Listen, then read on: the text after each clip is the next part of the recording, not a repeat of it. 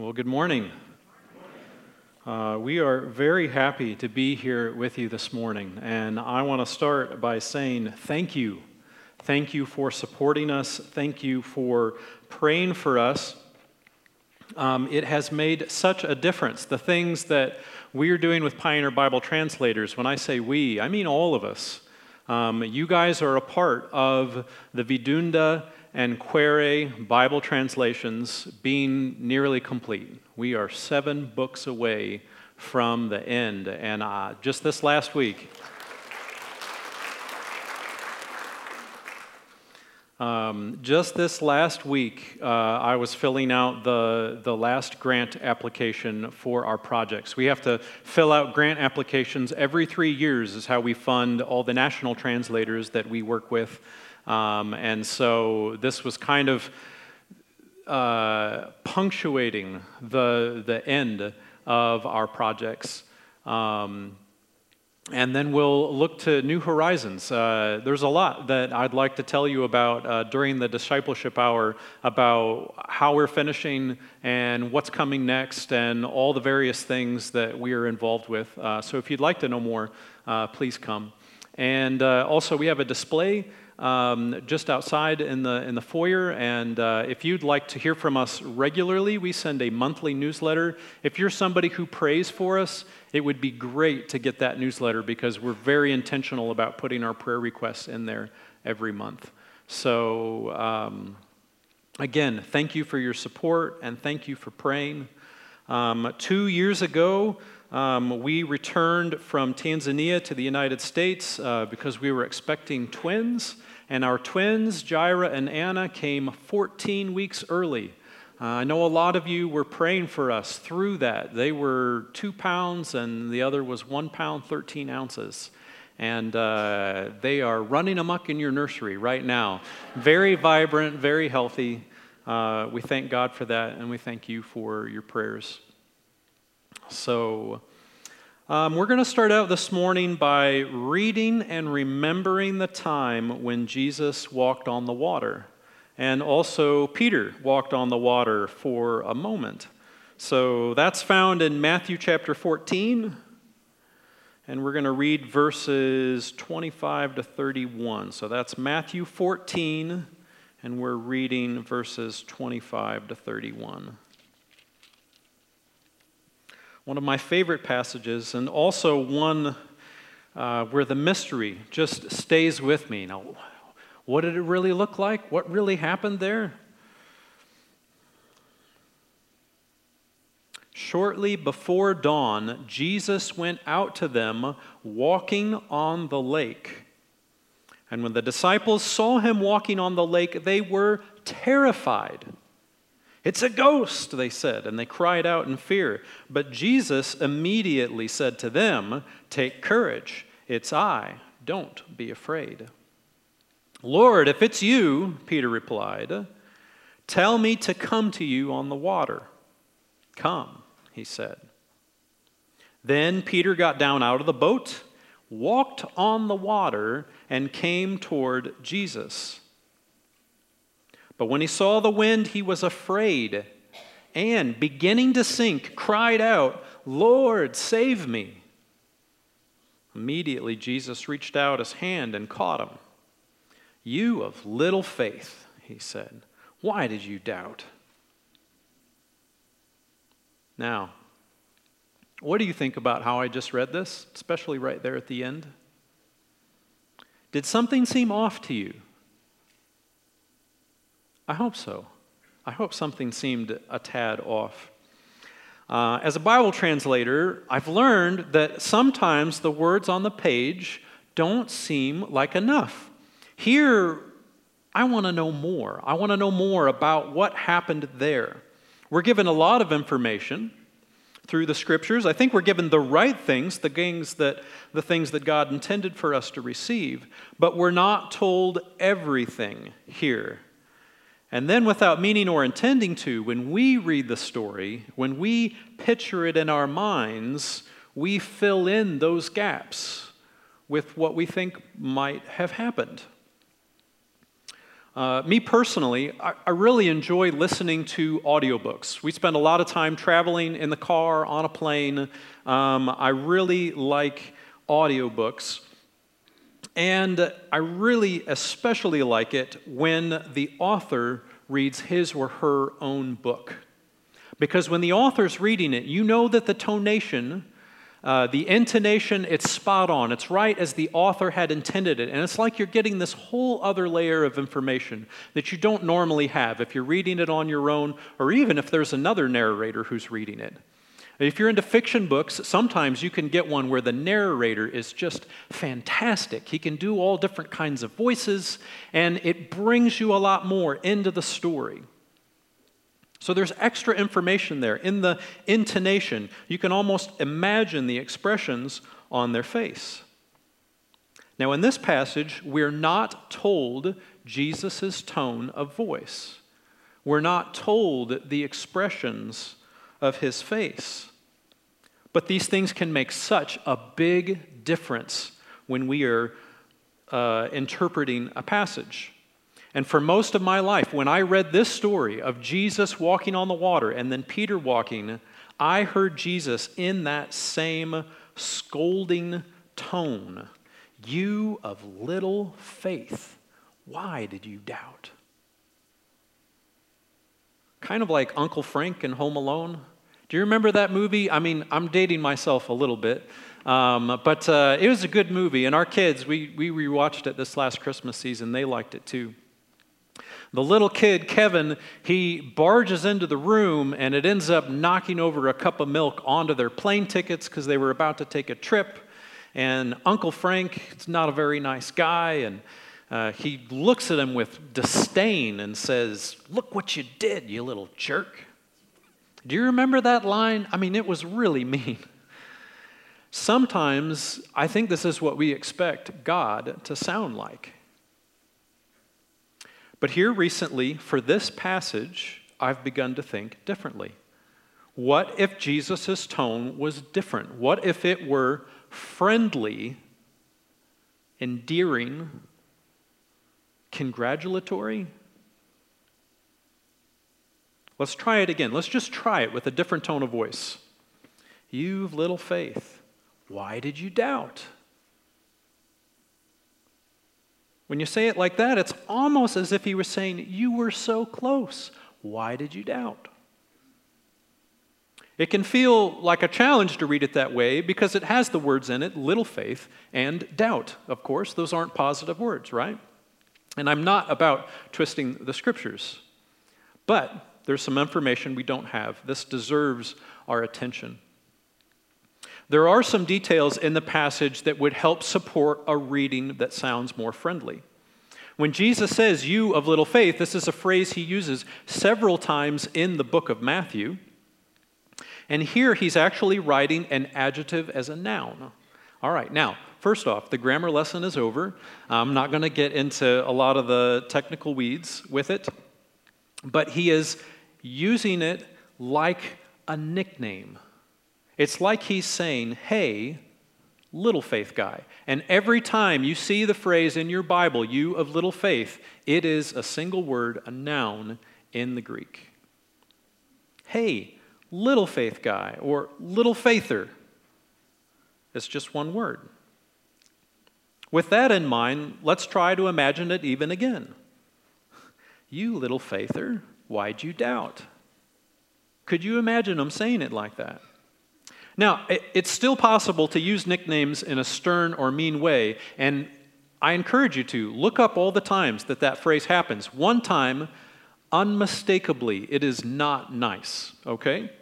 But there are some other times where I really think context would show us that uh, it's, it's, not, it's not meant in a, in a mean way. Overall, I think this opens the possibilities for our interpretation. I remember when Anna pulled herself up to the standing position for the first time. She's one of our two-year-olds. And when she pulled herself up, she was looking mighty proud of herself, right? And I said to her, oh, you think you're big stuff now, huh? We were both smiling at each other. Clearly, I was proud of her. But just think, if you were to read a transcript of that time and my words out of context, oh, you think you're big stuff now, huh? Well, I might sound a lot like a jerk, right? A lot changes in tone of voice. When we look at this passage as a whole, when we look at all of the context clues that we have, I think it makes more sense to read it with a friendly tone. Peter asks Jesus to do something boldly in faith when the rest of the disciples were terrified in that boat, thinking that Jesus was a ghost. Jesus had just finished telling them not to be afraid. And then Peter gets on the water, and he actually does it. For a moment, he is walking on water. But then what happens?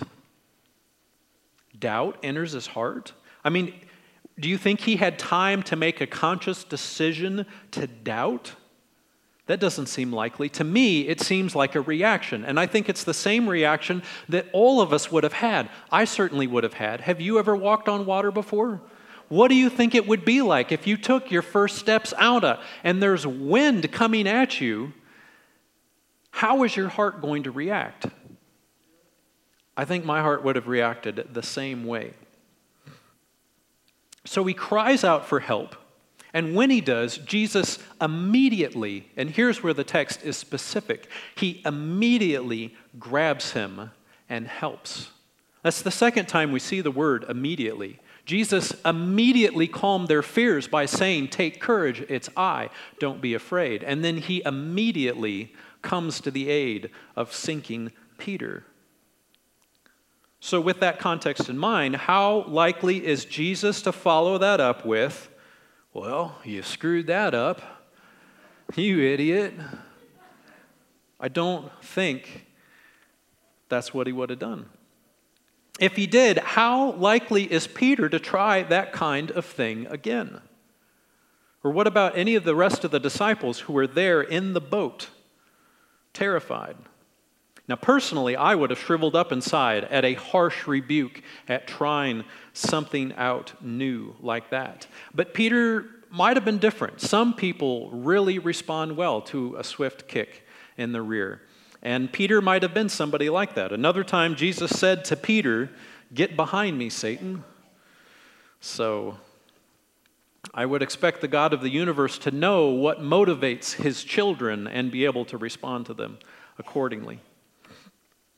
But I picked this passage as an example to show how big of a difference tone can make in our reading of Scripture. And we need to ask ourselves, what Jesus would have sounded like? What does a good father sound like? What does a friend sound like? And then we give Jesus the benefit of the doubt when he says something that sounds shocking, because it's been translated from another time and culture.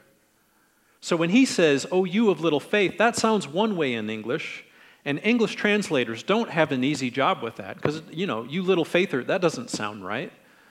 I mean, that's just not an easy phrase to translate. So how did he really sound when he said it? When we read Scripture, we bring a lot of our own preconceptions, our own baggage, our worldview, and we do it without realizing it. If we expect God to sound and behave like an angry dad, we will subconsciously imagine that nuance into every verse that we read. Let's take a look at one other passage where Jesus used that little faith term. In Matthew chapter six, verses twenty-eight to thirty, it's in the Sermon on the Mount, Matthew chapter six, verses twenty-eight to thirty.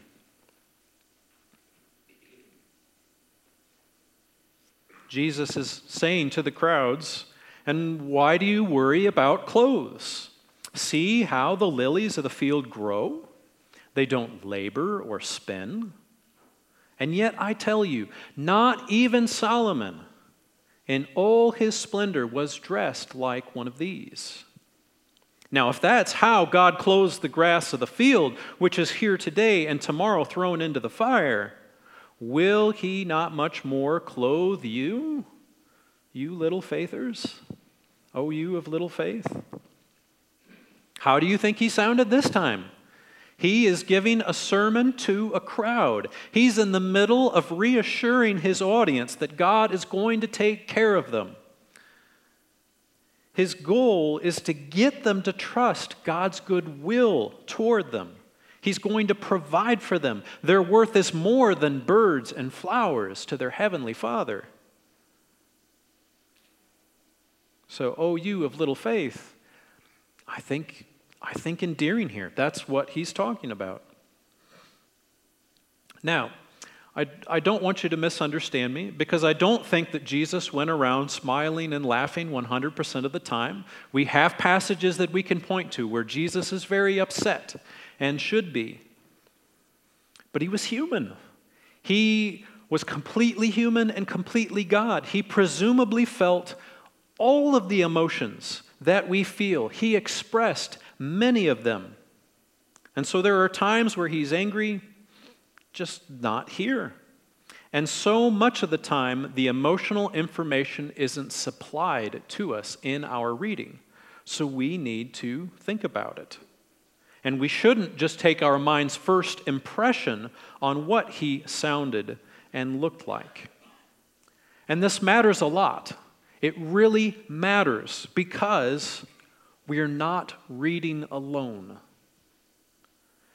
If you're doing your quiet time by yourself early in the morning, you've got a cup of coffee or hot cocoa or however you do it, tea, you're still not alone. God has given us his Holy Spirit and put him inside of us. And then also we have a spiritual enemy who wants to stay concealed and is suggesting to us that our Heavenly Father isn't good. He started in the garden, and the essence of the lie he told to Eve is that God's command not to eat from that tree was intended to keep something good from her. Satan was implying that God didn't really love her because he was keeping something good from her. He continues to say that lie in numerous different forms to us today. So what am I getting at here? Not just that we should be wary of Satan's influence, because it's not my goal to make you afraid, right? But I'm suggesting we need the Holy Spirit's help to read the Bible, to know who Jesus really is. And that's what Jesus said the Holy Spirit would do. He would remind us of and magnify Jesus. So this is my challenge, not just to change your mind about Jesus walking on the water and Peter walking on the water and what he sounded like there. But my challenge for you this morning is that the next time you sit down and read his word, you ask for help and then have high expectations that you're going to read the word, and the Spirit that God sent to live inside of you is going to help you understand it and is going to reveal to you the true character of God. Maybe you're already doing that. Excellent, if so. When we are reading the Scriptures on our own, though, we should ask ourselves who it sounds like. What does the enemy sound like? If he's the one trying to influence my reading, what is that going to sound like?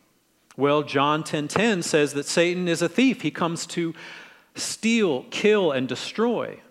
And so when we read Scripture, if Jesus' tone sounds like he wants to tear somebody down, we might be missing Jesus' heart on the matter. We might not have the tone right.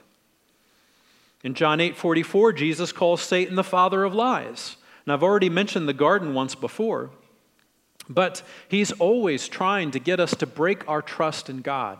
He wants to make God seem unapproachable. In Revelation chapter twelve, verse ten, uh, also in the book of Job, we see that Satan is an accuser. So if we read Scripture and it makes us feel hopeless and condemned rather than convicted, which are very different things, Then it might be that the enemy is tempting you. He's trying to color your view of God. Do you remember uh, Scar? He was the villain in The Lion King. Um, we watch a lot of kids' movies in our house, having five, ages eleven and under. Um, uh, the, the last time I saw The Lion King, something really stuck out to me from it. You see, Scar is the brother of the real king, Mufasa. And he schemes to kill his brother, and he implicates the king's son, Simba, in doing that. He sets this little kid up and makes him an accomplice in that terrible crime. Now, after the king is dead, after Mufasa dies, Scar accuses, there's this one scene, it's so terrible. Scar accuses little Simba of killing his own father, and then runs him off to leave a life of shame. I thought, wow, is this, is this part of what it looked like maybe in the Garden of Eden? The enemy was there, the one who really wanted to do the tearing down, implicated us. We definitely shared in the responsibility. We took the fruit, we ate it, right? We shared in the guilt. And then he tried to heap it all on us and reveled in the tearing us down. That is the character of the enemy. That is his means, his ends. But it's not our Father who loves us, not the one who gave himself to save us. Now, if the Holy Spirit is helping you read, what will that sound like? In John fifteen twenty-six, Jesus said that the Holy Spirit would reveal him, Jesus, to the world, and he even calls the Holy Spirit a helper, or some translations go as far to say that he is a comforter. They're the, both of those meanings are in, are in that uh, Greek word. In John chapter sixteen, verses thirteen and fourteen, he says, the Holy Spirit will lead us into all truth, and he's going to glorify Jesus. He's going to make Jesus look good. And then in John chapter sixteen, verse eight, he said that the Holy Spirit will convict of guilt and righteousness. So the Holy Spirit might, through Scripture, bring something to your attention that needs change or correction. But he's going to do it in a way not that makes you feel hopeless or condemned, but in a way that really has the purpose of correcting or restoring. This happened to me, um, not actually through Scripture, but one time that I can remember. Um, it's been a, it's been a few years ago. It's happened many times, right? It's not uh, just that it happened one time a few years ago. Um, but uh, there was a time a few years back. We were driving into the mountains of Tanzania for a family vacation. And it's a six-hour drive into the mountains. And we just had three daughters at that point in time. And by the end of those six hours, we were all at each other's throats. It's tough. They had to be locked into their car seats for a long time. And I was yelling. I was yelling a lot. From the driver's seat. It was very helpful, right? Yeah. Um, as that was happening, a song popped into my mind. It had been, it's a song that I'd heard before, but I hadn't heard it for months. It's a song, uh, a soft, calming song, uh, almost like a, like a lullaby. It comes from the worship group, the Porter's Gate. Would highly recommend them. And uh, it's really brief, but, but here are the lyrics. Every mother, every father called to raise up sons or daughters. May your heart be patient. May your mind be clear. May our God be with you and calm your fears. It's a great prayer for parents, right? And I think a rather genius way to calm or comfort a dad who, who needs to settle down, right? Yeah. Which didn't make me feel like small and terrible, but instead said, I'm, I'm with you, it's going to be all right. And we were able to calm down. This is one way it can look like when the Holy Spirit is bringing conviction and bringing correction. This is who I hope you find as you are reading God's Word for yourself. Ask His help the next time you read. Ask Him to reveal Himself. And I think we'll find every day as we do it again and again, He's always better than we think. An awful lot depends on this. It is important because we can know the Bible forwards and backwards and still not know the person or the heart of Jesus. There was an entire society of religious leaders in, in Jesus' own time who had memorized full books of the Bible, probably had the whole Torah, first five books, committed to memory, and they did not see Him when He came. They did not recognize Him.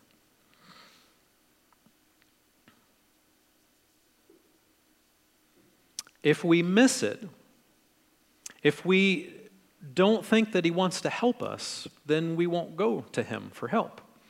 And we certainly wouldn't suggest then to another that He can help.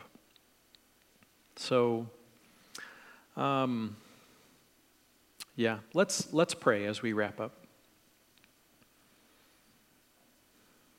Heavenly Father, we come before You and uh, thank You.